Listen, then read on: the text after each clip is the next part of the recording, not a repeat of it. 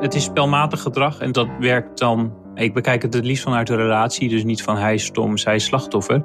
Ergens gooien ze allebei de ruimte dicht vanuit oude ervaringen. En hij wordt bevestigd in, zie je wel, ik kan het toch niet goed doen. Als ik me niet uitspreek, krijg ik gedonder. Maar als ik me wel uitspreek, krijg ik gedonder. En ergens wil hij ook die uitkomst, onbewust. Omdat dat de wereld is die hij kent. Ik ben Pieter. Ik ben Nathan. Dit is Hoe Doe Jij Dat Nou? En hierin beantwoorden we vragen over mannen. Mannen, mannen, mannen. Mannen, hoi, hoi, hoi, hoi, hoi. Mannen, mannen, mannen. Hoi, hoi, hoi.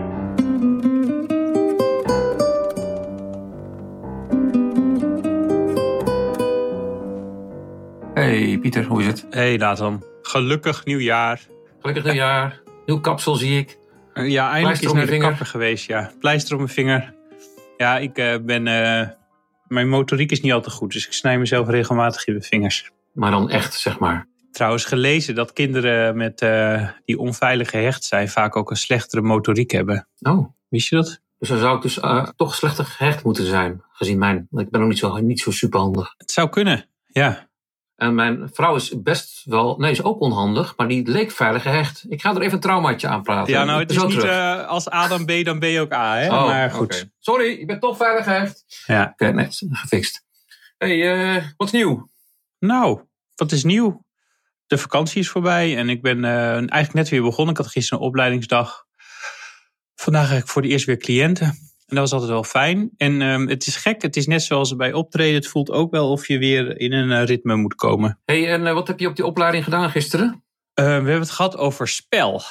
En spel in de zin van, zoals gedefinieerd door Eric Byrne, de ontwikkelaar van transactionele Ah. analyse. Met een hoofdletter. Ja, en dat is misschien wel een goede inleiding voor wat we straks gaan bespreken. Maar spel wordt eigenlijk gedefinieerd als een serie transacties met bijbedoelingen. Ja, En transacties met bijbedoelingen zijn eigenlijk dat als je, je ziet iets op een sociale niveau, maar op het psychologische niveau willen mensen wat anders. En vaak is Ja. dat een soort iets naar de kindertijd of vanuit trauma of het wereldbeeld bevestigd zien. ja, en heel concreet. Concreet, ik doe nu heel aardig tegen jou, maar ondertussen ben ik boos of wil ik iets anders. En jij voelt dat ergens ook weer, dus jij gaat er ook weer mee, toch? Precies, of je doet net zo lang aardig tot de bom barst. Hè? Dus ik kwam nu weer te laat voor deze podcast.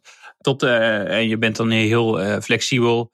Maar eh, of van binnen vreet je op. En op een ge- gegeven moment zeg je dan veel te boos. Ik, je, je komt echt altijd te laat, klootzak. En waardoor ik de relatie verbreek. En waardoor jij weer denkt, zie je wel, ik kan ook nooit mijn grenzen aangeven.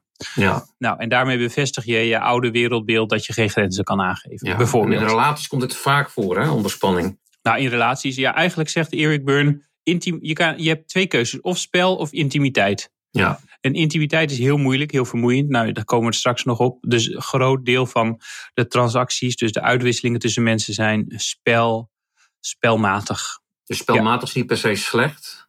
Het is soms makkelijker dan intimiteit om dan je helemaal bloot te geven en iemand op de grens te zijn, of heel eerlijk.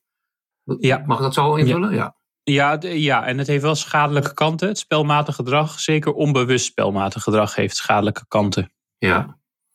Dus dat je niet weet, dat je eigenlijk niet doorhebt dat je je boosheid aan het inslikken bent, of je ergernis, of je angst, of wat dan ook. En daaroverheen, Precies. daaroverheen praat of acteert, ja. Dus als een stel bij je komt en ze beginnen te kibbelen, dan zijn het vaak gesprekken die ze al heel vaak gevoerd hebben. Ja, En nou, dat is ook een voorbeeld van spelmatig gedrag.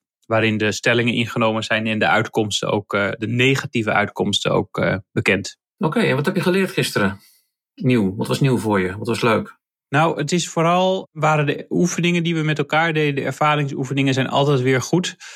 De theorie ken ik redelijk goed, maar de ervaring is toch wel weer, laat toch weer zien hoe moeilijk intimiteit is. We deden een oefening waarbij twee mensen op, met elkaar intiem werden. En intiem betekent, je ontmoet elkaar op de grens, je laat jezelf Mhm. zien op de grens. En De grens die binnen die relatie past. Hè? Even voor de, voor de luisteraars, dit is, dit is tijdens een opleiding transactionele analyse, hè? een soort een verdiepingscursus. Ja, Ja. ga verder. Je ontmoet elkaar op de grens, dat is intimiteit. En op de grens, dat, en nogmaals, dat is voor elke situatie anders. Een leraar en een leerling die hebben andere grenzen ten opzichte van elkaar dan een man en een vrouw. Mhm. Dus ontmoeten elkaar op de grens is gewoon jezelf laten zien. Ja, je aanraakbaar maken, psychologisch. En degene die eh, elke keer als Er was dat een observator bij. En als die observator spelmatig gedrag vertoonde. Bijvoorbeeld de drama-driehoek is een bekend voorbeeld van een schema waarin je spelmatig gedrag kan begrijpen. Dus iemand speelt de redder. Dan op het moment dat die derde persoon spelmatig gedrag ziet, dan zegt hij even: Ik zie spelmatig gedrag. Ik zie dat je de redder speelt of dat je je klein maakt, kind maakt, weet ik veel wat. Mhm. Nou, en op die manier kom je erachter eigenlijk hoe moeilijk het soms is om eh, lange tijd eh, gewoon echt een ontmoeting met iemand te hebben. En hoe snel je eigenlijk in, nou ja, in gewoon automatisch eh, spelmatig gedrag vervalt. Bijvoorbeeld in de reddersrol of in de slachtofferrol. Ja, een bekende ja. dynamiek is bijvoorbeeld bij mij als ik met vrouwen praat.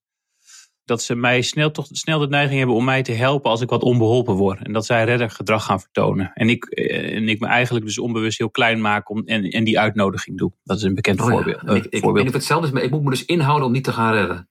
Met, die, met vrouwen. Ja, dus ik ben iets neurotischer aangelegd. Jij misschien iets sociopathischer, mag ik dat zo zeggen? Ik mag het zeggen, maar ik vergeet altijd wat het betekent. Oké.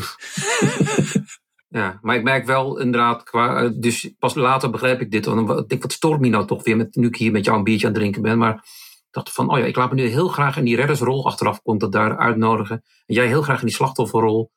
En dat is in ieder geval voor mij onbevredigend. En ik denk, ik dacht, ik denk voor die anderen ook. Dus Ja, dus voor ik de daar bewust van ben, dan, dan, dan zwijg ik ook gewoon. Of dan vraag ik gewoon iets in plaats van met iets te komen. Of zelfs maar uit te stralen van, eh, joh, het is helemaal oké. Ja.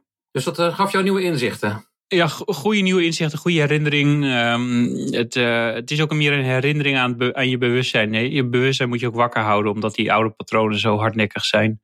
Ja, En het is goed om je eh, bewustzijn weer eventjes een, eh, een slinger te geven. mooi. Ja, Nou, zo ontwikkel jij. Jij leert maar door, vriend. Ja, we allemaal, maar jij wel heel bewust. ja, ja. ja. Nou, het valt mij wel op hoeveel vakgenoten waarvan ik het heb dat ze heel weinig literatuur nog lezen. En er valt zoveel te leren en te lezen. En, eh, maar die willen helemaal in de ervaring gaan, bedoel je? Elke keer. Nou, wel in de ervaring, maar je kan in de ervaring. ehm, je hebt ook wel theoretische bagage nodig, ja. denk ik. ja, maar jij kan dat. Dat is ook weer. eh, Ik ben ook een heel goed informatie. Ja, en het voordeel van lezen is dat je geen intimiteit met andere mensen hoeft aan te gaan. Dus dat is ook eh, fijn voor mij. Nice. hey, en hoe is het bij jou?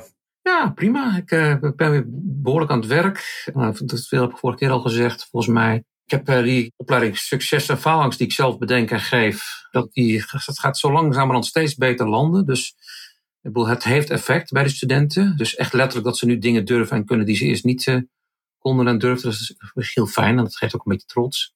Maar ook, ook het maken, het, zeg maar, het soort van logisch geheel maken van zo'n eh, van zo'n workshops zijn er dan vier. Dat krijg ik ook steeds be- beter in de vingers. Het is een beetje ongrijpbaar. Dus wanneer ga je theorie vertellen? Welke oefeningen hoort erbij? Wat komt daarna? Nou, daar ben ik, keek ik een beetje tegenop, maar dat gaat nu steeds beter. Eh, wat ik ook heb gedaan, vorige keer aangekondigd dat ik met serotonine boosters zou experimenteren. Dat doe ik ook. Eh, ik slik ze niet eh, in vakantie, niet, niet op dagen dat ik niks te doen heb. Niet op dagen dat ik juist allemaal leuke dingen ga doen. Want dan heb ik het niet nodig. Het is geen remmer, maar het is ook geen, geen love drug. Het, is, het, is, nou, het zijn wat vitamine die zorgen dat een eventueel tekort aan serotonine, wat er bij mij misschien is, wat makkelijker wordt aangevuld. Dus dat ik wat minder nodig heb aan kicks. En ik heb het nu bijvoorbeeld maandag en dinsdag een pilletje geslikt. Gewoon omdat ik dus eh, inderdaad heel veel ontwikkelwerk moest doen en, en administratiedingen. Nou, een, eh, ik moet zeggen, die dagen gingen goed. Ik, denk, wel beter dan anders. En ik kan niet helemaal bewijzen, maar ik weet wel dat toen ik laatst ook weer zo'n pilletje had geslikt, volgens mij na de podcast. Dacht van, nou, ik ga het zien. En ik had eigenlijk niks te doen s ochtends. Dat ik echt heel onrustig werd. Dat ik eigenlijk toch te energiek werd. Of, of te, dat ik met mijn, mijn, mijn, mijn goede gevoel ergens heen kon. Want eh, ik lag op de bank te niks. En dat voelde heel onnatuurlijk. Toen dacht ik, ah. Dus ik denk wel dat het iets doet. Oké, Nou ja, ook, ook de expert, ik sprak laatst een vriend van jou, die zei ook, ja, het is, eh, het is prima spul. ja. Ja, we kregen nog een mailtje van eh, Karin, omdat we het de vorige keer over hadden. En ze zei, het viel me op hoe makkelijker er gepraat wordt over serotonine. Of wat mij stoort is hoe makkelijker er over gepraat werd om even uit te testen wat het doet met je focus. Er zitten nogal wit, mits en maren aan en het kan ook gevaarlijk zijn. Hier een artikel. En dat ging over hoe serotonine ook angst kan veroorzaken in je brein. Eh, voor luisteraars kan het overkomen als neem even een serotonine booster en je krijgt je shit opgelost in een dag. Serotonine Oh. is een heel Oh, ja. ingewikkelde stof waar denk ik meer bij komt kijken dan een booster. Wat misschien goed om te benadrukken is, hadden we ook wel moeten zeggen, is eh, dat ja, voor jou werkt het. Maar als je bijvoorbeeld ehm, een booster is wat anders dan een SSRI, wat vaak als medicatie gebruikt wordt bij psychiatrische problemen. Een SSRI die blokkeert eigenlijk de heropname van serotonine weer in je hersenen. En een booster die levert eigenlijk wat stoffen aan waar serotonine mee aangemaakt Ja, kan worden. precies. Dus dat is een verschil. Maar wel, de belangrijke waarschuwing is wel dat als je SSRI slikt, inderdaad, Wat dit dus niet is. wat dit niet is, dan kan een booster wel. Dan moet je altijd even overleggen, natuurlijk, met je psychiater. Of je daarmee kan experimenteren. Maar het is, het is eigenlijk gewoon een. eh, het is meer een voedingssupplement dan Ja, dat het echt medicatie is. Zeker, nee, absoluut. Nee, het is, dank voor deze aanvulling, Karin. En absoluut, het is geen medicatie. Het zijn gewoon een paar vitamine bij elkaar die, die tezamen zorgen voor wat, wat, inderdaad, wat eh, snellere doortocht eh, van de hormonen. Het is vooral magnesium en vitamine B, geloof ik. En eh, inderdaad, dus ik heb het zelf, nou, ik heb het getest. En inderdaad, het heeft meestal geen zin. Als ik toch al lekker ervoor ga, of in mijn geval, hè, of ik heb juist helemaal lage energie, nou, heb ik er niets aan. Maar in mijn geval heeft het denk ik wel geholpen om nou een paar uur te focussen. En, eh, en, en denken, oh het is eigenlijk wel prima dat ik nu de administratie doe. Oh, het is ook wel prima dat ik nu stoffige dingen aan het ontwikkelen ben, et cetera. Ja, dus het werkt voor jou. Wat natuurlijk geen garantie is dat het voor anderen Nee, nee eh, werkt. En, ehm, maar het kan een handig eh, behulpmiddel zijn. het kan. Absoluut, absoluut. En ik, ik neem ook niet aan dat als je er heel veel neemt, dat dat, nee, dat, werkt, dat, dat het ook heel gunstig is. Nee, maar er zitten ook wel andere bottlenecks aan wanneer hormonen aangemaakt worden natuurlijk. Ja. Oké, dankjewel Karin. Eh, zinvol, altijd goed om hier een disclaimertje bij te doen.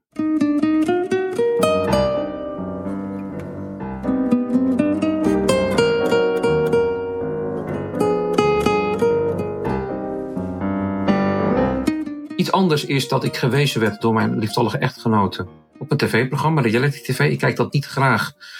Met de staat reality tv, maar mensen worden in onmogelijke eh, eh, posities juist gebracht, eh, zodat er gekke dingen gaan gebeuren. Hè, er worden eilanden afgevoerd. eh, dan krijg je daar in één keer weer een rare quiz voor ze. Of moeten gekke dingen doen met kokosnoten. Mhm. Of wat, allemaal onnatuurlijke situaties. Maar soms is het leerzaam, zoals die liefdesprogramma's. We hebben al eerder eentje besproken. En gisteren kwam tot ons het programma Married at First Sight. Waar op Twitter, eh, dat is nou ons bubbeltje, maar ook die van Martine, eh, eh, mensen losgingen over Martijn en Nicole. En eh, bovendien vooral over Martijn zijn gedrag. Ik laat het eerst even horen, tenminste een fragmentje. En dan gaan we het erover hebben, want je hebt ook gekeken. hè? Ja, tegen Ja. mijn zin in. Maar ik heb gekeken. Ja, moest even. Hard werken wij. Komt-ie. Ik zeg gewoon mijn gevoel. Nee, je ik zegt letterlijk, je hebt me de hele ochtend gekleineerd. Dat is letterlijk wat je tegen me zegt. Dan kan je toch niet verwachten dat ik dat wegwaal. Je zegt letterlijk, je hebt me de hele ochtend gekleineerd. Dus zeg het als dat zo is. Want dan kan je niet achteraf zeggen als je dan geen voorbeeld hebt. Zullen we gewoon weer verder gaan eh, met elkaar leren kennen? Ja, maar dan wel met het verzoek om het te zeggen als ik iets doe waarvan jij denkt dat ik jou op je plek zet. Want misschien heb- hebben wij daar twee verschillende definities van. Enfin, het verhaal. Jij moet me aanvullen of corrigeren als het eh, niet klopt. Martijn en Nicole die zijn 50 en 47, als ik het goed begrepen. Die zijn blijkbaar, ik heb de rest niet gezien, hebben, zijn gekoppeld in dat programma, zijn zonder elkaar te kennen getrouwd. En zitten in Italië en gaan naar een hotel rijden. En het begint ermee, zij is rijinstructrice, wat hij doet weet ik niet. Dat zij eh, dus van het vliegveld naar het huisje rijdt.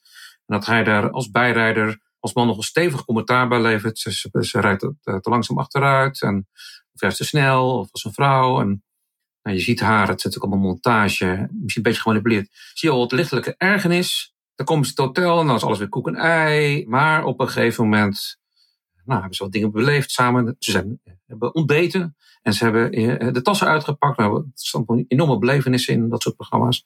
En ze zijn in het koude zwembad gegaan. En dan gaat hij haar eh, iets toespreken. En vanaf dat moment is het mis tussen die twee. Hij gaat haar iets vertellen.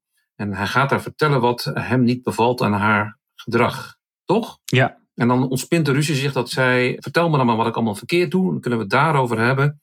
En hij wil dat niet en toch ook weer wel. Dus hij zegt, nee, laten we het er niet over hebben. En volgens begint hij weer opnieuw. Eh, et cetera. Wat heb jij nog meer gezien? Ja, je kan op heel veel lagen naar kijken. Maar er wordt lacherig over gedaan. Maar ik wil wel zeggen dat er zijn echt heel veel stellen die zo met elkaar omgaan. Ook als we elkaar al lang kennen, hè? Ook als ze elkaar al lang kennen. Er zijn ook hele mensen die naar buiten toe heel leuk zijn. Die ook dit kunnen doen. Zeker. Ik moet zeggen, ik wil ook niet gefilmd worden op de momenten dat ik in mijn meest kinderachtige houding ruzie aan het maken ben. Dat is ook gewoon gênant. Dus ik kan er wel enigszins eh, eh, mildheid voor. Ik, ik kijk er wel met een soort mildheid naar. Ja, en ik niet deel dat. naar- Ik deel dat. met die lacherigheid. Maar wat ik al zei, met een observator erbij, intimiteit betrachten, dat vond ik al moeilijk bij die oefening gisteren. Laat staan als er een camera op je neus zit. Ja, dit is echt volstrekt onnatuurlijk. Ja, dus dat. En, maar wat ik zie en wat eh, is dat, dat ik zag twee mensen die, nou eigenlijk als we het we hadden het over spelmatig gedrag, die- mensen die intimiteit aan het ontwijken waren. Ja. Al vanaf het begin, ja, ik totale verveling. Totale, wat moet je nou in zo'n vakantieoord? Eh, lekker ontbijtje, ja, lekker ontbijtje. Nou, hmm, zullen we in de zon gaan zitten? Ja.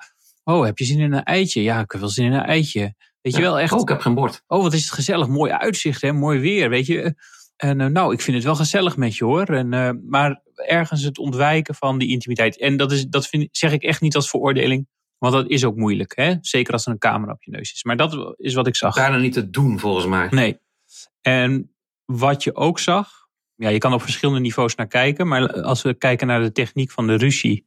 Dan zie je weer dat hij zegt van ja, laten we er overheen stappen. En elkaar beter leren kennen. Ja. Ja, daar zit natuurlijk iets paradoxaals in. Want in een ja. ruzie, als je die goed voert. Als je bereid bent intimiteit aan te gaan. Dan kan je juist elkaar heel goed leren kennen in een ruzie. Ja, want hij zegt iets wat haar raakt. Letterlijk horen we dat niet, maar in ieder geval kritiek op haar taal. Dus ergens is het een, ook een handreiking van hem, onbewust misschien. Hè? eh, Om naar die grens toe te gaan. En maar ja, dan is het, gaat het meteen mis. Ja. En dan wil hij al snel weer weg, terwijl zij denkt, nou, ik ben er. ik ben er. Maar dan wil hij eh, erover beginnen en dan. Kijk, en dan gebeuren er heel veel dingen door elkaar heen. Ik weet niet wat jij zag, vul me maar aan. Maar wat ik bijvoorbeeld zag is, kijk, hij generaliseert. Dus hij maakt daar je hele ochtend kleineren van. Dat is geen handige opmerking. En da- daar zit ook al heel veel, waarschijnlijk al heel veel in van een, ja, iets ouds, weet je wel. Je bent daar niet je, een objectieve bril aan het bekijken, maar je wordt geraakt waarschijnlijk door, eh, door oud zeer. Dat je, dat je het jongetje bent dat het niet goed kan doen. het hier en nu het effect is dat, dat hij drie stappen achteruit doet in die intimiteit eigenlijk. Door, door zoiets heel groot te maken. Ja. En zij gaat dan op, ja, maar jij zegt de hele ochtend ben ik jou aan het kleineren. Dus zij gaat ook in op, Op de taal. dat detail. Dus dan blijft ze ook ergens weg. Nou ja, hij had het veel heel handiger moeten zeggen. Ik bedoel, ja, lees gewoon eens wat principes van geweldloze communicatie, zou ik zeggen. Dus dat je in ieder geval je observatie scheidt van jouw interpretatie en van je behoeftes. Hè, dat gebeurde al niet. En dat je ook heel precies bent in je observaties. Dat deed hij niet. Nee. Uh, maar wat zij kan doen is wel zeggen van... goh, ik zie dat je geraakt bent. Wat lijkt me vervelend om de hele tijd uh, het gevoel te hebben... dat je het niet goed doet of zo. Of dat je gekleineerd wordt. Dat vond ik eigenlijk het pijnlijke eraan. En dus daarom haakte ik toch aan. En dank Martine voor de tip. En Twitter voor al jullie emoties hierover. Die ik anders beleef en jij ook. Is dat hij zegt dus eigenlijk... Hij wil eigenlijk zeggen, dus wat jij doet, dat raakt mij. Of ik word er bang van of verdrietig of boos. Maar hij kan daar niet bij. Dus hij zegt, ja, ik word daar een beetje boos van. En vervolgens gaat hij weer helemaal naar haar toe. Dus hij gaat er weer op haar lopen fitten. Ja. En ik denk, jeetje, wat kent deze man? Ik ken hem verder niet, ik hoef zijn verhaal ook niet te weten. Wat kan die slecht bij zijn eigen, nog, nog slecht bij zijn eigen gevoel, bij zijn eigen emotie komen? Ja, zeker. Als het ware is hij ertoe uitgenodigd, door haar, door, door hemzelf, door de situatie. En hij gestokt het, letterlijk doordat hij op haar begint te fitten, in plaats van te zeggen wat het met hem doet. Nou, wat je net zegt, kan zij vragen. En dan vervolgens, omdat hij het gewoon niet kent, denk ik, om zo te zijn, zo intiem. En ik vind het ook lastig, jij misschien ook wel, ook na twintig jaar. Zeker. En dan te zeggen, nou, zand erover. Wat dan vervolgens ook weer niet lukt, want het is natuurlijk nog helemaal niet erover. Dan begin je vervolgens weer. Nee, en ik, uh, mijn hypothese is dat dat een van de redenen waarom hij dat doet, is dat op het moment dat hij iets meer opening maakt voor een gesprek, voor intimiteit, dan moet hij naar zichzelf erkennen dat, zeg maar, hoe zijn geraaktheid ook voortkomt uit zijn onzekerheid. En dat wil hij niet. Dus hij legt, dan legt iemand het liever bij de ander neer. Ja. In, bij de ander het heksengedrag, bij wijze van spreken, om maar groot te zeggen, dan bij zichzelf. Precies, hij besteedt het uit aan haar. Ja, en omdat hij niet bij die intimiteit wil. En hij zei later ook, ja nee, maar ik vind het alleen maar fijn. Nou, niemand gelooft dit. Dit was helemaal geen fijne uitwisseling. Het, het de harten zijn dicht. onvermijdelijk hè? als je elkaar een week kent en gedropt wordt met een camera erop. Ik bedoel, ik denk bijna onvermijdelijk dat, dat het er ergens op zo'n manier ergens misgaat. Kan ik me zo voorstellen. Precies, maar waar het dan wel misgaat is dat je niet eens erkent dat je het onprettig vindt. Weet je wel, dat mocht er van hem niet eens zijn. En ik denk dat het is spelmatig gedrag en dat, is, dat werkt dan nou, ik bekijk het het liefst vanuit de relatie, dus niet van hij is stom, zij is slachtoffer. Ergens gooien ze allebei de ruimte dicht vanuit oude ervaringen. En hij wordt bevestigd in, zie je wel, ik kan het toch niet goed doen. Als ik, als ik me niet uitspreek, krijg ik gedonder. Maar als ik me wel uitspreek, krijg ik gedonder. Laat maar. Ergens wil hij ook die uitkomst, onbewust. Omdat dat de wereld is die hij kent. Ja, die kent hij zo goed. En zij zal ook een, zo'n script hebben wat ze afspeelt. Ja, maar we, we hebben een podcast over mannengedrag, dus het is voor, voor nu oké om op hem te focussen. En wat mij ook triggert, ik weet het niet meer letterlijk, maar aan het eind, dus zeg maar in de vooruitblik of naar, naar, naar de volgende aflevering, zegt hij zoiets van: Ja, maar ik, ik ga hem ook hem niet laten kennen of zoiets, weet je wel. Hij heeft ook de intentie om, om eigenlijk die intimiteit te vermijden. Ja, dus hij wilde niet de zwakte laten zien van, nou ja, misschien word ik wel onzeker ervan als iemand eh, mij een watje noemt, weet je wel. Terwijl zij dat waarschijnlijk juist ironisch bedoelde en vanuit ironie intimiteit te creëren of een bondje te creëren of wat dan ook. Kom je dat tegen in jouw praktijk ook, dat het zo gaat? Dat, dat mensen zeg maar het uitbesteden, die emoties aan een ander? En dan dat gewoon op zoek gaan naar de clash ook, om zelf maar buiten, buiten schot te blijven? Ja, en dan niet expres. Mensen zijn echt wel bereid om het te doen, maar ze hebben het vaak niet eens door dat ze het doen. En de paradoxen in zichzelf hebben ze ook niet door. Dus ze kunnen het ene moment A zeggen en het andere moment B. En de tegenstellingen daarvan niet eens zien. Omdat er, ja, nou ja, omdat er zoveel dissonantie is als het gaat om, eh om oud zeer of om, om, om je patronen. Cognitieve dissonantie. Maar ja, het komt eh, heel veel voor. Ja, en je hebt eigenlijk wel wat ervaring nodig om, om er doorheen te prikken. Om te denken, oh, we doen het weer. Maar ja, dat hebben ze natuurlijk helemaal niet.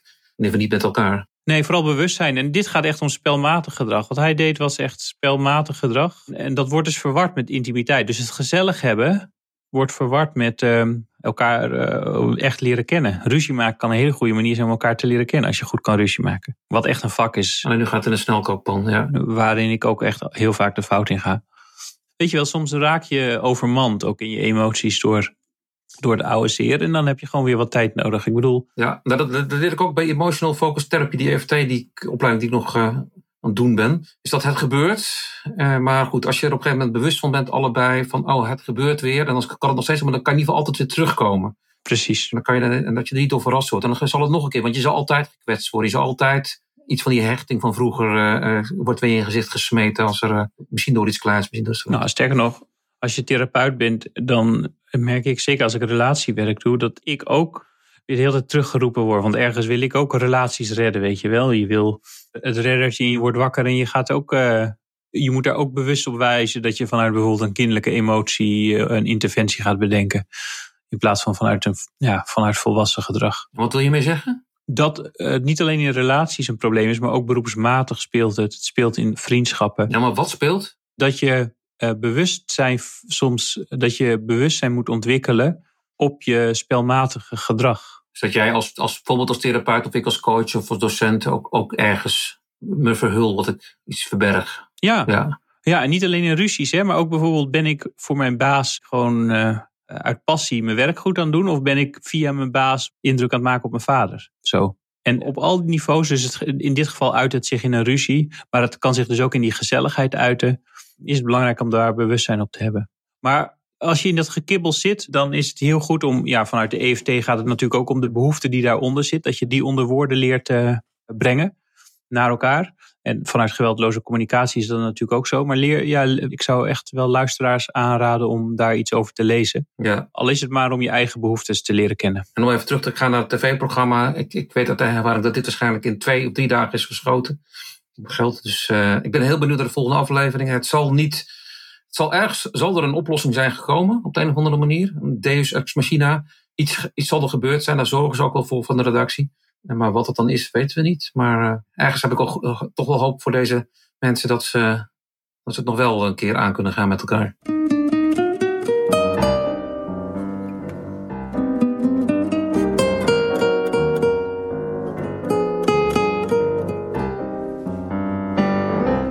Andere vraag komt van Marieke.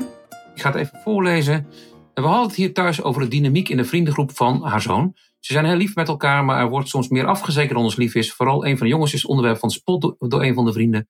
Hoewel ze weten dat ik niet gediend ben van aanhalingstekens open homo, aanhalingstekens sluiten, grapjes worden die toch vaak gemaakt. Dat wordt mijn partner ook wat te gortig, dus bespreken of we het er weer eens met de heren over moeten hebben. Ik verwijt mijn partner dat hij met afzeikgrapjes zelf ook het verkeerde voorbeeld geeft. Hoe moeten de jongens onderscheid maken tussen wel leuke afzeikgrapjes en afzeikgrapjes over homo's? Enfin, partner zegt, afzeik is nu eenmaal wat mannen doen. Dochter en ik denken, sommige mannengroepen doen dit onderling, maar lang niet allemaal. Het komt vast voort uit een angst- of machtsdynamiek.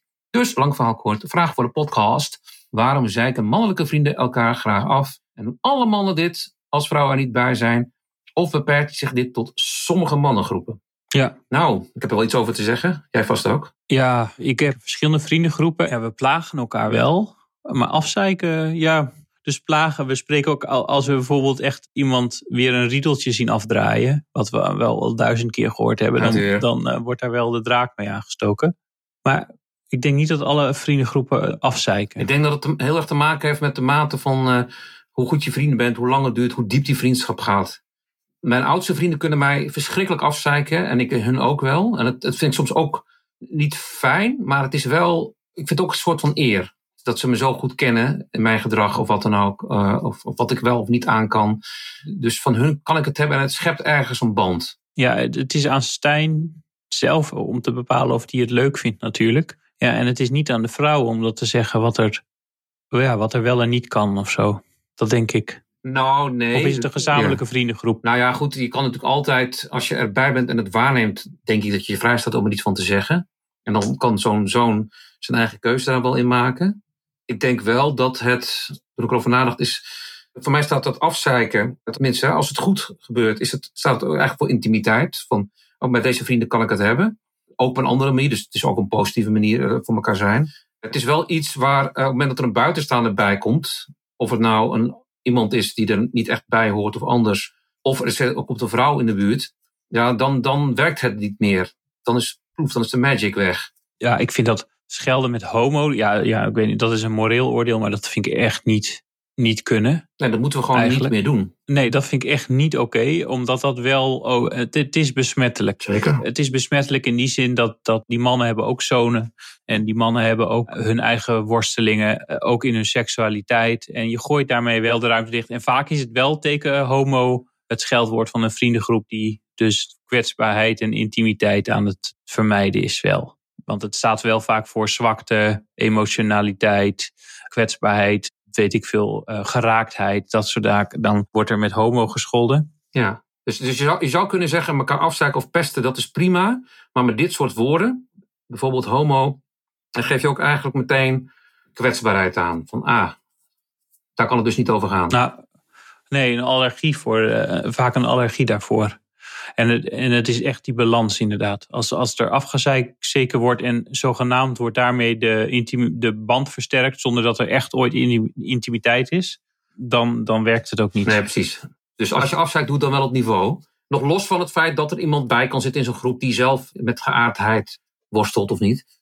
En, eh, en je het helemaal extra gevaarlijk en kwetsend kan zijn. Maar misschien hebben die mannen ook wel een zoon of een dochter die worstelt met de seksualiteit. En dat werkt echt wel door. Want die kinderen weten ook wel dat er gescholden wordt. Ik las vandaag een stukje met eh, Miss, nee, niet Miss Podcast, maar een, Misha Blok. ja, Misha, ja, Misha Blok. Ja, ik, ben, ik heb haar laatst nog ontmoet. Toen bleek elkaar te kennen. Dat was het. En die vertelde dat ze het echt zelf wel vervelend vond. Dus, dus zij is dan geadopteerd. En opgegroeid dat mensen haar dan toch op het schoolplein of wat dan ook. Eh, met haar achtergrond gingen, eh, met haar eh, afkomst eh, gingen confronteren. Terwijl ze er gewoon bij wilde zijn. dacht ik, oh ja, dat is ook weer zo'n privilege ding. Als jij gewoon erbij wil horen of normaal wil zijn of in de, in de vriendenclub, dan is het helemaal niet fijn als mensen nog een keer jouw andersheid, of die er nou is of niet, gaan benadrukken. Al is het met een goed bedoelde vraag. Laat staan met, als geldwoord. Deed me hier een beetje aan denken. Van, oh ja, ook dat kan best kwetsend zijn. Dat je denkt van, hallo, ik ben niet toch gewoon. Hoezo moet het gaan over mijn, mijn achtergrond? Terwijl het, dat is nog goed bedoeld. Maar dat, dat kan ook heel vervelend zijn. Nou, laat staan zoiets als dit. Ja, allemaal grapjes. Nou, en, en hier denk ik echt, als het dat, alleen dat afzeiken is, er, gaat één man een keer iets anders doen, die ontmoet een andere groep mannen. En eh, dan valt de boel uit elkaar. Of er is een keer gewoon, of het kan andersom zijn, er gebeurt een keer echt iets. En dan ervaren ze pas wat ze gemist hebben of wat dan ook. Maar ik denk niet dat alle vriendengroepen afzeiken. Nee, dat denk ik sowieso niet. En bovendien, hoe groter de vriendengroep, hoe diverser die is, hoe lastiger dat ook wordt. Dus dan zal het niveau van het afzeiken, als het er al is, al wat eh, beperkter zijn. Tenzij het kader wel duidelijk is. Bij wijze van spreken sta je in een supportersvak van allemaal dezelfde club en ken je elkaar niet per se niet heel goed. Dan kan er misschien wel weer meer, maar in dat kader, denk ik dan. Dus het zal ook wel wisselen. Maar nou ja, wat ik zeg, die vrienden die ik al vanaf mijn eh, achtste ken, die kunnen wel wat maken bij mij en andersom. Dus dat zal, eh, dat zal verschillen. nou, en eh, elkaar spiegelen ja, dat, door dat elkaar vooral. Gedrag eens uit te vergroten of zo. Dat is echt, dat kan ook heel eh, gezond zijn. En dat kan je vanaf buitenaf niet altijd goed beoordelen of dat zo, eh, zo is of niet. Ach man, ik ben zo vaak gespiegeld. Zeker toen ik, toen, toen ik een hitsige puber was. Echt, eh, Namen ze mij toen de maat, zeg. Dat is echt, eh, Ik werd toen heel boos over, maar ja, we denken, nou ja, ze zagen me wel. Ja. Ja, en ik weet ook niet hoe oud ze zijn, maar meestal met de jaren groeit de behoefte toch wel om het anders te, te doen. Nou ja, de, de leeftijd waar deze jongen eh, in zit, dat is echt, eh, nou, dat, dat is een hardcore adolescent. Dus dat is nog heel erg identiteit zoeken. Ja. Daar elke keer weer gaan eh, zoeken en tasten en, en, en grenzen in, in vinden. Van wat kan ik wel zeggen, wat kan ik niet zeggen. Nou ja, en hier, hier zit ze blijkbaar, denk ik, ook over of op een grens. Nou ja, dan vind ik het niet erg dat er een ouder is die, die dan even een grens stelt van, nou, ik vind het niet normaal. Los daarvan is wat we men ooit, of het nou het woord homo is of het drinken van alcohol, het roken van sigaretten of, of, wat voor gedrag dan ook, wat we ooit wel oké of normaal vonden, blijkbaar, dat hoeven we nu niet normaal te vinden. Tijden veranderen. Ja. Kan je, kan je als ouders altijd meegeven. Ja, dat denk ik ook. Dat is ook echt belangrijk. En ik zie, er zijn ook echt adolescentengroepen waar er heel veel bewustzijn is en heel veel intimiteit. Dus het kan echt wel. Bij mijn dochter. Ehm, en, en ik denk dat als je dat één keer meemaakt, dat je dat andere, dat je er niet meer aan moet, dan word je ook allergisch voor dat andere. Dus als je het spel ziet, dan wil je daar niet de hele tijd in zitten. Ja, en, eh, en als je toch ik. gaat afzeiken, doe het inderdaad op niveau. Ga spiegelen. Dat, dat, is, dat is ook wel weer grappig. Doe het met humor. Ja. Ik had het laatst in de appgroep van de hockey eh, van mijn dochters, werd er gescholden met homo door een ouder. En daar heb ik toen niks van gezegd. En dat is vooral omdat ik ook niet zo heel aanwezig ben in die appgroep, maar het is ook een beetje lafheid. Maar eigenlijk had ik daar wel wat van moeten zeggen, want ik vind het echt niet, eh, ik vind het echt niet oké. ja, maar dan misschien in de EV privé, zeg maar. De privéberichtje. Dat is een goeie, dat had ik niet eens overwogen. Dat had ik even moeten doen. Dat was ook makkelijker voor mij geweest. Grappig. Nee, want eh, tussen met, eh, zeg maar, dit is zeg maar feedback of kritiek, hoe je het ook noemt. En eh, dan is de plek net zo belangrijk als de inhoud, zeg maar. En aan het publiek komt er natuurlijk heel veel schaamte bij en vernedering. En dat, nou, dan kom je ook weer in een spelsituatie, denk ik. nou, dat is een goeie, ja. Dat had ik ook even in een appje van, nee, ja, nee, dat doen we even niet. En dat is ook veel makkelijker voor die ander. Ik leer dat mijn studenten ook. Veel makkelijker voor een ander het aan te nemen. Oh ja, oké. Weet je wel. Klaar. Ja, dus nee, homo, schelden, eh, echt, dat kan echt niet. Mag, op, maar op niveau spiegelen gedrag. En alleen als je weet dat je die mate van intimiteit met elkaar hebt. Ja, en zelfs dan, weet je wel, wees toch expliciet. Want je hebt dan natuurlijk ook wel eens dan, dan dat zie je toch, was het nou in een film of wat dan ook, maar de, of in die vriendengroepen. En dan is er eentje die is wel homo en die wordt dan ook de hele tijd homo genoemd. Nou, dat is een, eh, ja, in de voetbal All-Stars. En iedereen beeldt zich dan in dat hij dat lekker mag, de hele tijd mag zeggen. Maar je wordt er ook gewoon moe van, weet je? Nee, maar homo sowieso niet, hè? Nee. Gewoon niet. En dan zijn wel meer woorden die we gewoon niet meer doen. Dat doen we gewoon niet meer. Om alle redenen die we net hebben besproken. Doe het op niveau. Ja, en wat ik me ook realiseer, als je het verkeerd doet, dan zet je elkaar ook vast in een bepaalde karakter. Hè? Dus Je kan ook- dus je zit ook een vast in een rol. Dus dat, is wel, dat maakt het allemaal nog ingewikkelder. Ja. Net zoals vorige keer met die koorjongens trouwens. eh. En dan wil ik afronden. Maar ik sprak een, eh, een moeder die naar onze podcast heeft geluisterd over het koor. En zij is moeder van een, eh, een eh, koorjongen. Ja. En nou ja, goed, onze theorie dat die jongens daar wat komen halen wat ze aan vader thuis misschien hebben gemist. dat raakt haar nogal. In, in de zin van oh, dat ze dat wel. dat ze toen wel wat. Er vielen wel wat kwartjes bij haar. Dus dat was, dat was goed om te horen. Ja, dus, dus wat je kan doen tegen zulke vriendengroepen is inderdaad als vader laten zien hoe je intiem bent. Gaan we het volgende keer, eh, gaan we, gaan we een keer speciaal over hebben. Yes. Hey Pieter, het was weer fijn. Dat was weer fijn. Gaan we weer spelmatig We afsluiten. gaan spelmatig afsluiten. Het was super fijn was het. Echt, Ja. Ik vond het totaal niet erg dat je zo laat was. En dat ik nu moet haasten. Goed, hoort er soms gewoon bij. Ja, Oké. ik ben gewoon niet zo heel belangrijk misschien voor jou. ja, dat is ook Ja. niet zo heel erg op zich. Maar Nee, geen probleem. En ik ben ook zo'n kluns. Ik kan ook niks. Ik kan ook niks. Het moet mij weer overkomen dat ik te laat kom. Ik kan ook nog niks. ach joh, et cetera, et cetera, et cetera. Alright, hey, later.